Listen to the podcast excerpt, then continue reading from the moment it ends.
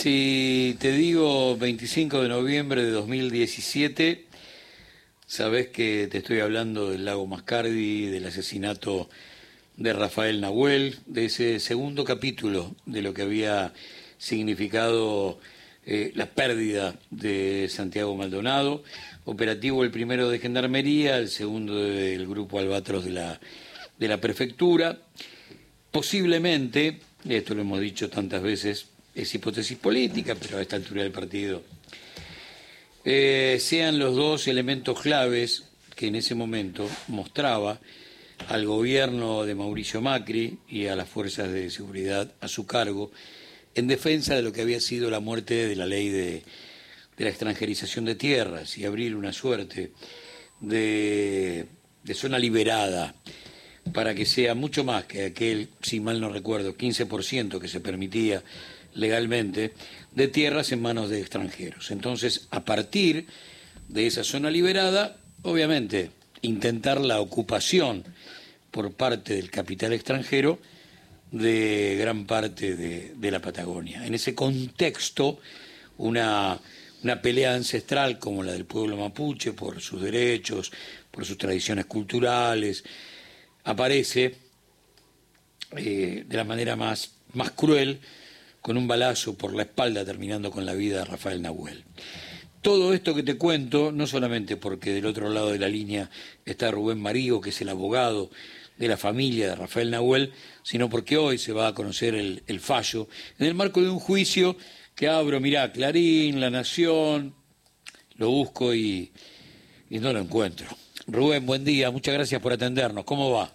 Buen día, bueno, aquí esperando por entrar con un aparato de prevención en el tribunal que me parece que no anuncia nada nuevo. Hay un vallado increíble, hacía rato que yo no veía en la provincia de Río Negro un vallado de este tipo. Pero bueno, una movilización importante va a haber hoy y esperemos que haya una respuesta, ¿no? Después de la defensa indirecta que hizo el fiscal de los prefectos asesinos. Rubén, ¿cómo fue todo, todo este proceso?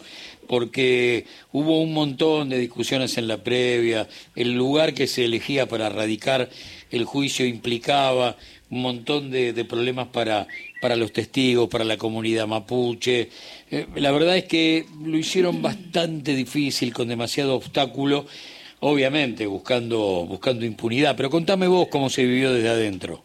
Bueno, mal, nosotros el primer día planteamos que era una clara denegación de justicia a las víctimas, que en este caso son Tito y Graciela, los padres que hace seis años que esperan terminar con esta impunidad y que se deben trasladar mil kilómetros, ¿no? justamente a General Roca, el artífice del genocidio de los pueblos originarios, con todo lo que ello significa para ellos y para todos nosotros movilizarnos esos mil kilómetros cada vez que hay audiencia, o seguirlo la otra opción, seguirlo por Zoom, por Zoom cuando Tito y Graciela en el lugar que viven no tienen obviamente wifi, no tienen computadora, no tienen teléfono. Y a veces podíamos hacerlo a través de la colaboración de la Universidad de Río Negro que nos prestaba un aula para eso. Pero esto te quiero decir, y le hemos reiterado que incluso los alegatos, este fallo se dictara en Bariloche, que es el lugar donde ocurrieron los hechos, y así debería ser, sí pero nos fue negado reiteradas veces y nosotros le hemos dicho al tribunal que era una clara denegación de justicia. Y bueno, y fundamentalmente me parece que más allá de lo que pasé hoy, eh, creo que en estos tres meses largos de audiencia, eh, bastantes así intermitentes, algunas por Zoom, otras personales y con la infección ocular, quedó claramente demostrado nuestra teoría de que esto fue un asesinato agravado por la espalda, no solo de Rafael Nahuel, sino herido por la espalda también Joana Colván y Coña. Dos delitos que obviamente no investigó para nada la Fiscalía. Así que este, venimos con la esperanza y con la fuerza de Tito y Graciela, pero no con muchas esperanzas cuando veo el aparato represivo que está montado, y la postura del fiscal, que extrañamente había dicho públicamente que la teoría del enfrentamiento le parecía rara y de repente aparece acusando por eso, ¿no? Hemos tenido algún enfrentamiento con él por esta causa y además porque le dimos, como correspondía en el alegato nuestro, el, contexto político, ¿no? Que vos decías del, el invento del enemigo común por parte de Bullrich, y fundamentalmente Mariloche, con sus reuniones, con Pablo Nocetti, formando el equipo de las policías provinciales y nacionales, vos recordarás, en 2017, Bullrich a fines de 2017, creando el Comando Unificado, Río Negro, Neuquén y Chubut. Así que, y además, en el marco de todo esto, la desaparición de Santiago Maldonado. Así que, es claramente, empezamos con Bullrich, terminamos con Bullrich. Sí, ¿no? ¿Cómo te iba a preguntar eso? ¿Cómo se vive eh, también desde adentro el hecho de que esta historia tiene a Patricia Bullrich allí en el ojo de la tormenta y justamente en el momento del fallo es ministra otra vez de, la misma área designada para el nuevo gobierno, sabiendo que fue la ministra de la persecución, la ministra de la muerte. Eh, ¿Cómo se vive todo eso? Porque parecería hasta un apriete que viene desde otro lugar a, aquellos que hoy tienen que, dictar sentencia, ¿no? Y se vive, muy, se vive muy mal, lo venimos diciendo. Además, recuerdo cuando planteamos esta cuestión en el alegato, el abogado de ellos planteó pobrecita Ulrich, cuando nosotros encuadramos este tema, ¿no?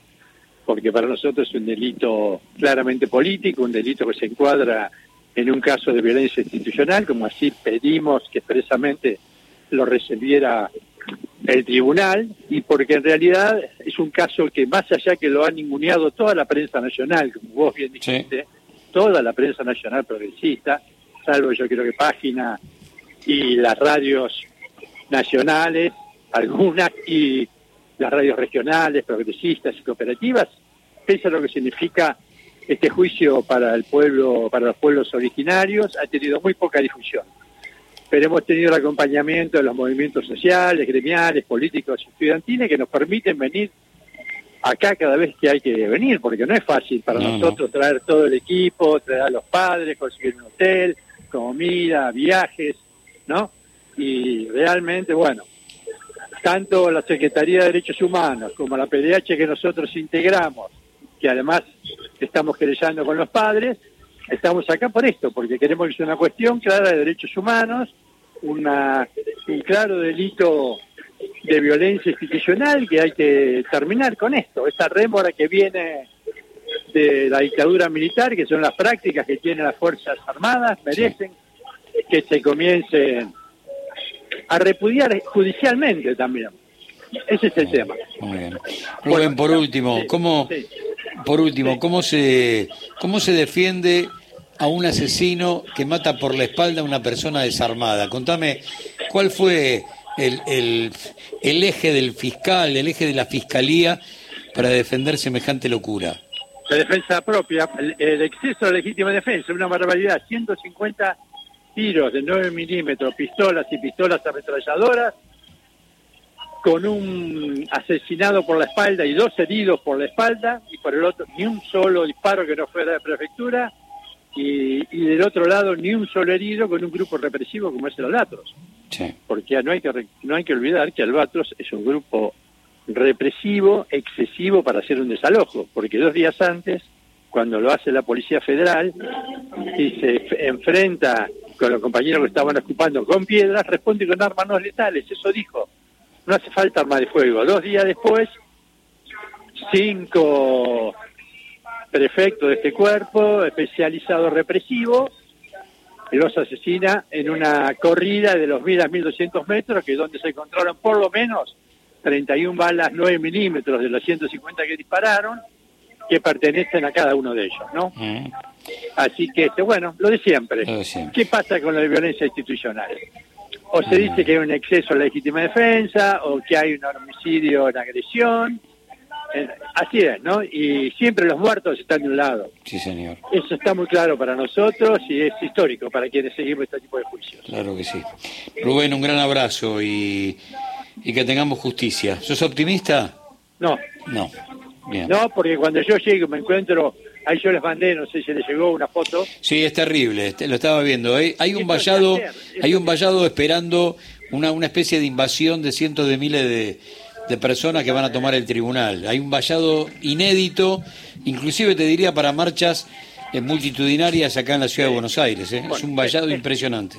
Es coherente con las 250 personas que mandaba la Fuerza de Seguridad para el desalojo del 23 de junio. de 23 de noviembre, dos días antes, ¿no? Sí, señor. Y coherente cuando fuimos a hacer la inspección ocular, 100 policías, carros de bomberos, bueno, yo no quiero hablar de más, ¿no? Porque, pero bueno, más allá, pensé yo que este era un caso donde desnudamos claramente cómo había actuado la represión. Sí, sí. Eh, vuelvo a repetir, creo que el fiscal hizo una buena defensa a los salvatros, lo cual lamento mucho. Rubén, un gran abrazo, ¿eh? Y, No, no, y- y gracias. gracias por estos minutos de tu tiempo. Muchas gracias. Listo, no, al contrario. Rubén Marío es abogado de la familia de Rafael Nahuel.